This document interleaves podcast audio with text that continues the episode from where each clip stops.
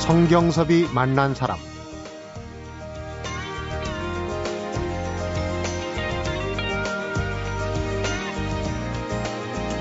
죽음이란 무엇인가? 시란 무엇인가? 소설은 또 무엇인가? 젊음이란 무엇이며 늙음이란 또 무엇인가? 성경섭이 만난 사람 오늘은 어제에 이어서 글쓰기를 통해 끝없이 자신의 욕망을 풀어내는 박범신 작가의 두 번째 시간으로 만나봅니다.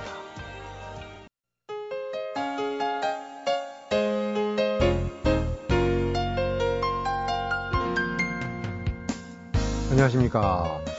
지난 시간에 네. 1993년 이제 절필을 선언할 수밖에 없었던 그런 네, 네. 속내를 얘기를 하셨는데 하필이면은 가신 곳 도피했다고 네. 그러네요. 산이었어요?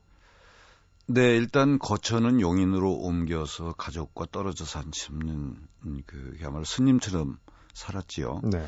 어, 그리고 그 사이에 뭐 여기저기 떠돌았고 특히 그 용인 그 근교의 산에 많이 헤맸죠. 어떤 때는 밤중에 집을 나가서 산속으로 들었다 막 길을 잃어버려 가지고 어, 저쪽 광주군 태화산에서 아침을 맞은 적도 있고요. 네. 산속에 들어가면 길을 못 찾으니까 수많은 밤들을 산속에서 헤맸던 그러니까 것 같아요. 무작정 예. 지도도 예. 없이. 히말라야도 여러 번 갔었고요. 음. 예, 히말라야 가서도 한 3개월 정도를 혼자 걸었던 적도 있었습니다. 어, 히말라야를. 네.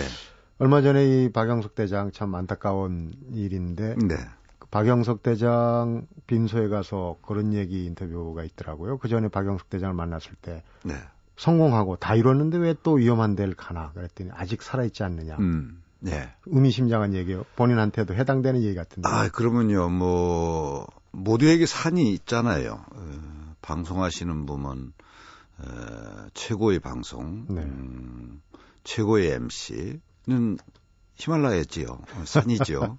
저는 철러차란 산악 소설도 썼습니다만은, 음, 저한테는 좋은 소설이라고 하는 게 안나푸른하고 에베레스트지요. 네. 어, 거기에도 빙벽도 있고, 크레바스도 있습니다. 음, 누구나 무난하게 목표 지점에 도달할 수 있는 인간은 아무도 없어요. 네. 그러니까 인생의 어떤 목표를 세웠을 때, 여기는 다양한 크레바스와 빙벽을 위험하게 올라가야만이 에, 우리가 원했던 그 지점에 도달하는 것이거든요. 그래서 전라차는 산악 소설을 쓰고 또 박영수 대장하고 이야기하면서도 어, 그에게는 산이지만 우리에게도 그런 산들이 다 있다. 저는 그렇게 생각을 하고 있고요. 네. 에, 특히 박영수 대장 같은 경우는 우리에게 그것을 시사하지요. 우리 모두 다 어떤 우리 목표의 산을 향해서 어, 단독자로서 그렇게 오르고 싶지만 음, 사실 환경이 뒷받침해주지 못할 경우가 많거든요. 네. 그래서 박영수 대장이 간 것은 우리들이 노망을 짊어지고 간 것이다. 저는 음. 그렇게 생각을 하고 그런 조사를 쓴 적이 있습니다. 우리 꿈을 대신 실행해 준 거군요. 예. 평소에도 그러십니까? 이제 위험한 일을 좀 좋아한다. 이런 얘기. 예, 저는 위험한 걸 좋아하는 것 같아요. 그래서 여행도 뭐 서구에 잘 발달된 도시에 가면 좀 빨리 지치고, 음. 근데 그 오지에 가면 굉장히 몸도 좀 훨씬 살아나고, 음. 정신도 맑아지고, 어, 기운 차지거든요, 제가. 네. 에, 히말라야 트레킹도 많이 가는데 보통 카트만두라 이런 도시에 있으면 오히려 젊은 일행들이 저를 염려하죠. 아, 저 사람 저렇게 기운 없어서 한 3,000m 걸어가면은 저 사람 때문에 우리가 혹시 여행 스케줄에 문제가 생기지 않을까. 같이 나고 하지 않을까. 3,000m, 4,000m쯤 걸어가면 젊은 구들은 다 누워 있고 저는 혼자 더 힘직 힘차게 올라갑니다. 음. 체질적으로 그런 걸 좋아하는 것 같아요. 이제 위험한 걸또 즐긴다는 얘기는 그만큼 내가 가진 거를 건다는 얘기죠. 그런 거에 대한 어떤 걸지 욕심이나? 않고는 자기가 누군지도 모르는 시대에 살고 있지요. 그러니까요. 이 일상적이고 습관에 사로잡힌 반복되는 일상 속에서는 내가 나간 누구이고 내가 원하는 게 뭔지 모르고 우리는 산다고 봅니다. 네. 근데 조금 위험한 지점이거나 또 자기 자신의 어떤 희생까지도 어떤 문제에 걸어버리면 비로소 우리들이 정체성, 내가 누구이고 내가 원하는 게 무엇고 하는 것이 명백해지죠. 사랑도 명백해집니다. 음. 이 도시 속에서 사랑한다는 말 귀에 수없이 속삭여도 나는 대부분 뻥이라고 보고 있어요. 어, 그렇지만 정말 사랑하는 것은 내가 뭔가를 걸었다는, 걸었다고 느낄 때, 네. 그때 증명되는 것이거든요. 이게, 삶도 그렇고, 꿈도 나는 그렇다고 보지요. 그래서 이제 3년간의 네. 절필 시기, 어떻게 보면 이제 고행, 수행? 그렇게 표현해 드릴지 모르겠습니다만은, 끝내고 발표하신 소설이 흰 소가 끄는 수레였어요. 네, 그렇습니다. 제목이 암시하는 게 심상치가 않은데 어떤 소설이었나요? 아, 그 이제 불교의 예화에서 온 제목이지요. 어, 이 세상은 불교에서는 화택이라고 그러잖아요. 불난 집과 네. 같이 화택. 우리가 이 불난 아비규환의 집에서 어, 살고 있죠. 흰소가 끄는 수레를 타는 자만이 이른바 깨달음의 언덕으로 가는 자라고 할 수 있지요. 네. 제목은 거기서 얻었고요. 그 소설은 음, 내가 누구인가 하는 것을 질문한 소설이라고 할 수 있어요. 3년 동안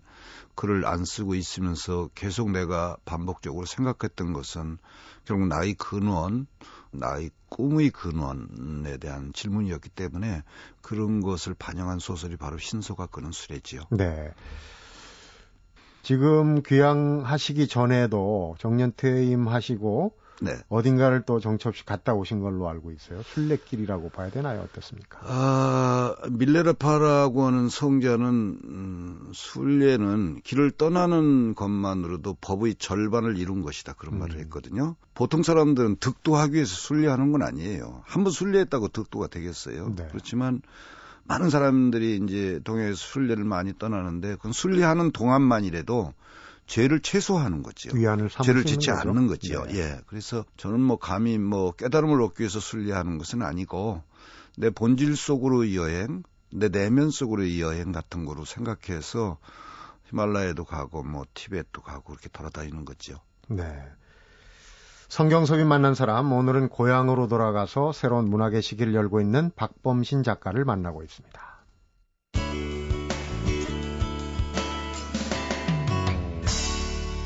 성경섭이 만난 사람.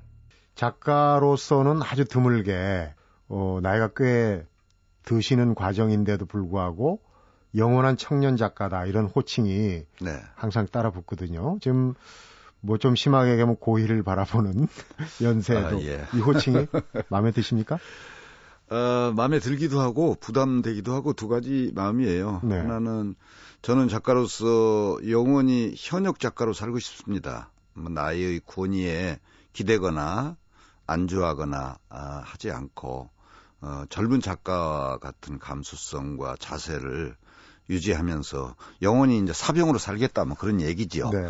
장교는 안 되고 그 그러니까 현역 작가로 살고 싶은 제 꿈과 청년 작가라는 별칭은 잘 맞기 때문에 그냥 받아들이고 있죠. 그러나 또 한편으로는 이제 생물학적 나이는 어쩔 수가 없는데 계속해서 청년다운 감성으로 지내는 것 자체는 개인사적으로 보면 매우 고통스러운 일이거든요. 네. 그래서 한편에서 부담도 되고 그렇습니다. 인생의 연륜을 따지기 전에 작가로서 네. 일단 나이 들었어도 젊은 작가가 지금 이제 호칭이 따라다니지만은 그런 작가로서 젊다 안 젊다 하는 그런 기준은 어떻게 보면은 감수성 늘 강조하시는 예, 기반은 감수성인데 저는 그렇게 생각해요. 작가 자신은 늙지 않습니다. 작가는 세상이 주입한 음, 세계관으로부터 벗어나야 돼요. 그가 단독자로서 모든 사물을 뒤집거나 새롭게 해석할 수 있는 그 에너지로 이걸 하는 것인데 작가가 이른바 늙어서 그런 습관적 세계관으로 가득 쌓여 있다면 작품을 어떻게 쓰겠어요. 그러니까 네. 저뿐만 아니라 본질적으로 좋은 작가라고 한다면 다 청년 작가다. 창조적 자아라고 하는 건 나이가 없어요. 네. 제 안에 있는 어떤 짐승 같은 것이라고 할 수 있는데 얼굴은 나이가 먹지만 제 안에 있는 창조적 자아라고 부를 수 있는 그런 어떤 작가의 감수성이라고 하는 것은 나이가 없는 짐승 같은 것이거든요. 짐승이라면 이제 어떤 날것 이런 그 느낌. 그렇죠. 뭐 저도 많이 생각해봤는데 낙지하고 비슷하게 생긴 것 같아요. 낙지나 오징어 뭐 네. 이런 거. 음. 그래서 제가 글을 한동안 안 쓰면 낙지가 꿈틀거리면서 제 옆구리 생사를 찍고 나와요. 음. 뭐 얼마나 고통스럽겠어요. 개인으로 보면. 이건 관념적으로 하는 얘기가 아니고 실제 아프거든요. 그러니까 그거는 나이가 없는 것 같아요. 그래서 모든 참된 예의는 영원히 젊은 어떤 것을 내부에 거느리고 있는 것은 아닌가 네. 그렇게 생각하고 있지요. 어, 지난 시간에도 이제 청년 작가 시기 등단해서 개혁 갈등 중심의 글을 쓰던 1979년까지, 그 다음에 그 이후에 절필 선언 전까지는 또 굉장히 인기 작가였고, 어, 그 이후부터 지금까지는 이제 욕망을 그린 갈망의 시기, 지금부터 문학의 사계를 열었다라고 이제 얘기를 스스로도 하고 계시는데, 그런데 어떤 방향성을 가지고 있는 건지? 그래서 제가 요즘에는 지금 한 8개월 때 글을 전혀 안 쓰고 있거든요. 네. 어, 유일하게 쓴 글이 아까 말씀하신 그 박영석 대장 고인이 됐었을 때 조사를 제가 썼을 뿐이에요. 아, 그렇습니까? 예.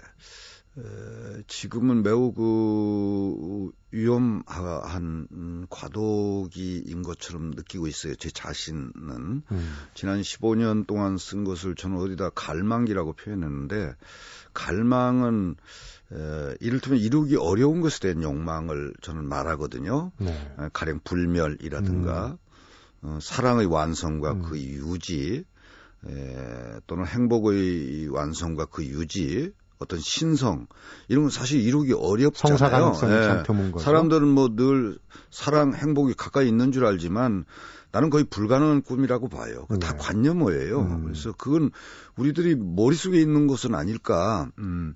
사랑이 완성됐다고 느끼는 순간도 가끔 있지만 하루만 자고 보면 그 깨져 있는 걸 우리가 느, 느끼거든요. 네. 그러니까 그 근원에 대한 욕망은 거의 이루기 어렵다. 그렇지만 인간이기 때문에 근원에 대한 욕망을 포기 안 해야 되고 포기해버리면 삶의 품격이 뚝 떨어지는 거예요. 네. 세속에 대한 욕망만 가지고 산다면 그는 매우 낮은 품격의 삶을 살고 있죠. 네. 돈이 있든 없든 우리가 이루기 어려운 근원에 대한 욕망을 품고 있을 때 삶의 품격이 높아지는 거라고 보거든요. 네. 그래서 제 문학적 갈망기에는 그런 문제들, 그 근원에 대한 욕망의 문제들을 소설적 주제로 삼고 한 15년 썼고요. 네. 음, 요즘에 이제 약간, 음, 그 이제 그것만으로 안 되고, 그 갈망을 넘은 곳에 뭐가 있을까 하는 걸 이제 생각하는 에, 그런 시기에 어떤 것은 끝나면 어떤 것이 시작되는 것이니까 어, 그걸 티벳에서는 그걸 바로도라고 부릅니다. 네. 거꾸로 매달린 틈과 같은 시기를 음. 말하거든요. 그래서 어, 가령 뱀이나 나방이들이 겨울에는 어, 나무에 거꾸로 매달려서 응가하고 있거든요. 네. 자칫하면 죽을 수도 있고 네. 봄이면 부하에서 화려하게 날아가지요. 어, 저는 지금 논산으로 내려간 이 시기가 그런 바로도의 시기 인 것처럼 느끼고 있어요. 그래서 네. 아 내게 어쩌면 문학적으로는 한 시기가 끝나고 한 시기가 다가오는 어림에 에, 내가 놓여 있구나. 그래서 논산스 뭐 책도 별로 안 읽고 시체놀이 주로 하고 있습니다. 그냥 가, 가만히 누워서 천장 보고 네. 문이 새고 음. 어, 2시간, 3시간씩을 견뎌보는 거죠. 관 네. 속에 들어있다고 생각하고.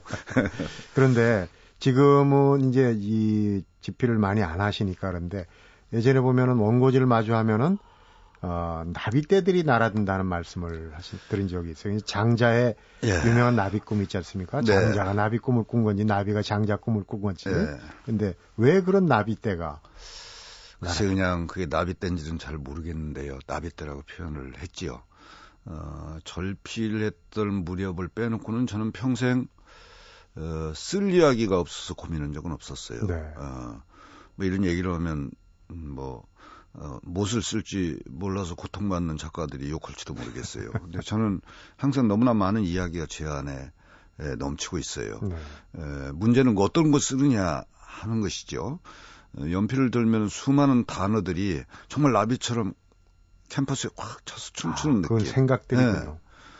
그럼 내 고통은 갖다 앉힐 나비가 없어서가 아니라 그 수많은 나비 중에 어떤 낱말, 어떤 문장, 어떤 인물들을 원고지의 네모난 공간에 갖다 놓느냐 하는 문제이거든요. 그래서 에, 뭔가 에, 제 주변에 지나가는 온갖 사물들이 저는 바로바로 바로 소설이 될 수 있는 음. 어떤 그런 그 감수성의 길이 이렇게 샘솟는 큰그 네. 연못이 있군요. 그래서 저 자신은 이제 그런 표현은 이제 내 안에 갖고 있는 창조에 대한 어떤 열망 같은 걸 표현한 말이었죠. 네, 그렇군요. 사실 역량 있는 작가들이 이제 남은 시간에 비해서 쓸, 얘기, 쓸 얘기가 쓸거리가 너무 많다고 오히려 걱정하는 그런 네. 얘기를 들은 적이 있습니다. 아마 지금 이 아, 시기가 뭐 저는 남은 시간은 걱정 안 합니다. 네. 그것은 내 관리 아에 있는 것이 아니기 때문에 에, 문학에 대한 저희 사랑이 깊기 때문에 에, 신호가 안 올 리는 없다고 보고 있죠. 왠지 자신이 네. 네, 비춰지는 그런 말씀이십니다. 성경섭이 만난 사람 오늘은 내년이면 등단 40년을 맞는 박범신 작가를 만나보고 있습니다.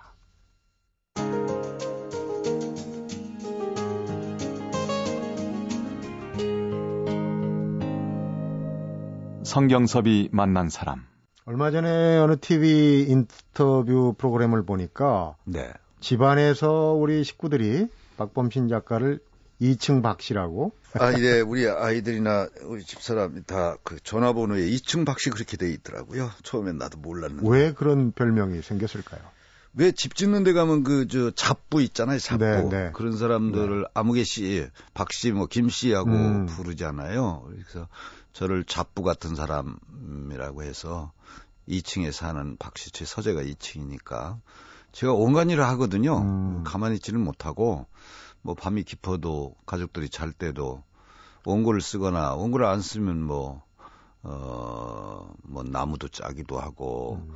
청소도 하기도 하고 어, 늘 몸을 움직이고 있어요. 집에 있는 의자도 어, 대부분 아, 제가 짠 것도 들어 있지요. 어, 그래서 아이들이 생각할 때는 아버지는 뭔가 그 자벽부처럼 계속 뭔가를 하니까. 그래서 가족들은 아, 야, 아빠는 좀 피곤한 사람이야 라는 뜻으로 좀 비하해서 2층 박씨라고 하는 것 같은데 그래도 우리 집안꼴이 깨끗하게 잘 유지는 건 상당히 제가 있기 때문이죠. 그런 분들이 있어요. 손 놓고 있으면 왠지 불안한 뭐 글을 예. 쓰시든지 아니면 예, 그렇습니다. 제가 그렇습니다. 우리 옛말에도 있잖아요. 뭐 노는 손에 콩나물이라도 예. 다듬어라 이런 예. 얘기 있는데 그런데 저는 늘 몸을 움직이고 있어요. 네, 그런데 이제 우리 박범신 작가분은 뭐 낭송 문학 행사 열린다 그러면 또 초청하면 기꺼이 나오시고 강의도 많이 하시고 또 얼마 전에 보면 지방까지 다니면서 이제 독서 콘서트도 하시고 정말 아 요즘엔 모든 행사를 거의 중지했습니다. 네. 강의도 안 가고 에, 거의 모든 걸 안 하고 있지요. 어. 어, 그러나 뭐한 작가로서 어, 밀실에서 작품만 쓰는 것이 최선이겠지만 그러나 동시에 또 어, 이제 나이 든 작가로서의 사회적 역할 같은 걸 해야 후배 작가들에게도 도움도 되고 또 문학 독서 인구도 좀 더 어, 다면화되고 늘고 그런 것에도 이제 나이 값을 해야 되지 않겠나 해서 때로는 강연도 하고 행사도 가지요. 네. 어, 하는데 어, 요즘은 이제 시체놀이 열중하느라고 어, 외부적인 행사를 안 하고 있습니다. 그 가족들이 아마 지금 뭐 내보냈다고 해도 어, 각자 따로 집에서 특히 이제 부인도 그렇고 네. 2층 박 씨의 부재가 아주 아쉬울 것 같아요. 그렇죠? 아주 좋아하는 것 같은데요.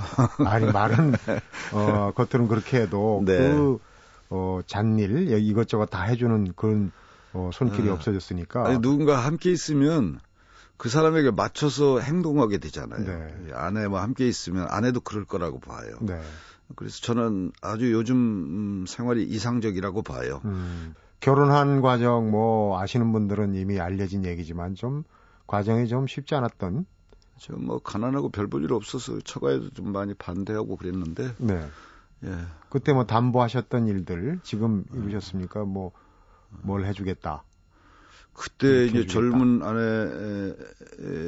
아내한테 제가 뻥으로 어, 뭐 확신은 없었는데 아, 큰소리치기 두 가지였는데 하나는 그 테니스 선수였으니까 네. 내가 언젠가 내 지금은 돈이 없지만 너한테 내가 테니스 코트도 만들어 줄 수 있어. 음. 어, 그랬고요.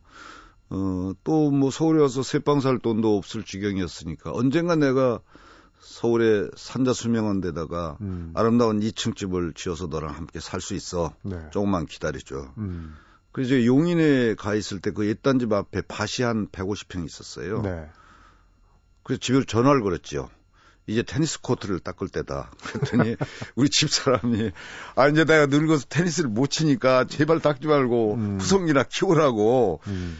그래서 그걸 말로 때웠고요. 아, 어쨌든 밭으로. 예, 어. 지금 살고 있는 집은 제가 20 한 3년 전에 제가 직접 지은 겁니다. 음. 그 땅을 사서 아, 털을 닦고 물론 뭐 일을 제가 다 한 건 아니지만 사람을 두고 지었지만 그래서 그 2층 집을 지어서 약속을 이행했지요. 네. 그래서 저는 두 가지 약속을 다 했다고 생각하고 있습니다. 두 가지를 다 지켰다고 생각을 하는데 네, 부인께서는 어, 동의할 거리요. 어, 네. 동의를 하시는지는 네. 이제 방송 나가고 난 다음에 평가가 예. 될것 같습니다. 근데 사실은 이제 감수성이 예민한 작가 또 이 많은 다작을 하시고 중간에 절필 선언도 하셨지만은 어 그런 그 조금 민감한 면에서 세월이 지나면은 절차 탁마라고 그러죠. 이 좀 어 무뎌지는 부분도 있고 달라지는 것, 편안해지는 것도 있을 것 같아요. 그런 부분은 혹시 느끼십니까? 아, 예. 저는 뭐 세월이나 세상에 대해서 내공이 안 쌓이는 것 같아요. 어, 내공이 좀 쌓여서 어, 무뎌지고 든든해지고 해야 되는데 저는 스무 살로부터 제 어떤 감성은 별로 앞으로 나간 게 없구나 예, 그런 생각을 하고 있습니다. 개인적으로 보면 그 내부는 굉장히 고통스러운 거지요. 네. 고통스러운 거지만 작가로 보면은 어떤 에너지가 거기서 나오는 거니까 행운이기도 하고요. 네. 그래서 여전히 제 가슴 속에는 그 어떤 현들이 팽팽히 담겨져 있어가지고 어 그야만 바람만 지, 지나가도 울리고 있는 그런 예민한 악기 같은 상태에 놓여 있으니까 네. 때로는 힘들지요. 지금 어디 사회에 나가면 제가 어른 대접 받거든요. 근데 그 어른이 자리에 있는 건 일종의 갑옷을 입고 있는 거나 같이 느껴져요. 네. 그래서 아 이거 어떻게 나는 이게 철이 안 드나 그런 생각을 합니다. 철이 안 들고 있다는 걸 또 아시는 것 자체가 철이 든 거죠. 끝으로 소설가로 순직하고 싶다 이런 말씀도 하시고 청년 작가가 예순 살 넘어서 이제 이른을 고희를 바라보면서 어떤 꿈을 품고 계신지 궁금합니다. 끝으로 듣고 싶은 얘기기도 하고요. 아 글쎄요. 어, 제 고향에 매우 외진 집인데요. 그 호수가 에, 엎드려 있다가 창 너머를 바라보면 밤에는 호수도 잘 안 될 만큼 깜깜해요. 네. 뭐 인가가 별로 없기 때문에 어두운 산화가 보이지요. 거기는 이제 계백 장군이 순절한 곳이기도 하고 에, 후백제의 견훤이 망한 땅도 바로 제 호수 부근이라고 아, 할수 있습니다. 고장이군요. 어, 동학이 남북 접주가 모여서 회의하던 곳이 또 논산이거든요. 우리 역사를 돌이켜 보면은 너무나 많은 사람들이 고향에 가지 못하고 죽었어요. 길에서 죽고 전쟁터에서 죽고 음. 그 엎드려서 어두운 산을 보고 있으면 뭐랄까 두렁거리는 말소리도 들리는 듯한 느낌이 들고요. 어, 땅이 비어 있다고 사람이 지금 집이 없다고 해서 비인 게 아니더라고요. 이 조그만 반도의 나라라고 하는 것은 너무나 많은 이야기들이 곳곳에 꽉꽉 차 있어요. 네. 논산에 특히 고택이 많은데요. 아까 말한 대로 조선 중후반부는 거의 논산을 기반으로 한 유림들이 지배했다고 해도 과언이 아닌 유서 깊은 곳이거든요. 그런 고택들 석가래 하나하나에도 뭐 열 권 분량의 책들이 숨어 있지요. 네. 이야기들이. 어. 그래서 또 오히려 서울에 있을 때는 몰랐는데 그 곳에 엎드려서 서울을 건너다 보면 서울 사람들이 사는 모습이 너무나 잘 보여요. 네. 머리 굴리는 모습도 잘 보이고 음. 아글아글 쓰는 모습도 잘 보이거든요. 그래서 많은 이야기들이 그 깊은 밤, 어, 제 가슴 속으로 막 밀려들고 있는 상태입니다. 과연 목을 쓰게 될는지는 모르지만, 아, 나는 잘 내려왔구나. 저 어두운 사녀에 묻혔던 이야기들이 나를 매개로 이렇게 땅 밖으로 나오기를 기다리는 이야기들이 많다는 생각이 들어요. 네. 눈에 보이지는 않지만 나는 환히 눈에 보여요. 그래서 좀 묻혀있는 이야기들을 끌어내서 세상에 빛을 보게 하는 일, 이것이 이제 작가로 제가 마지막 해야 할 일이라고 생각하고 있습니다. 네. 박범신 작가의 얘기입니다. 자신의 생각을 작품을 통해 독자들에게 전파하는 독재자가 바로 작가다. 이런 작가론을 펴셨는데 지금 말씀을 들어보니까 한동안 글을 안 쓰고 계신데 이제 막 펜을 들 준비를 네. 하시는 그런 기운이 확 느껴집니다. 모쪼록 아, 좋은 글을 학수 고대하고 있겠습니다. 네. 오랜 시간 인터뷰 응해 주셔서 대단히 감사합니다. 예, 감사합니다. 성경섭이 만난 사람, 오늘은 올해로 등단 39년이고, 지난 6월에 39번째 장편 소설, 나의 손은 말굽으로 변하고를 낸 이후에 새로운 글쓰기에 들어간 박범신 작가를 만나봤습니다. 박범신 작가는 평생을 작가로 살 수 있었음은 행운이었고 문학은 아주 훌륭한 방부제였으며 덕분에 내가 덜 썼고 살았지 않았나 싶었다고 합니다. 내 방부제는 과연 무엇일까? 오늘 하루 생각해 볼 만합니다. 성경섭이 만난 사람, 오늘은 여기까지입니다.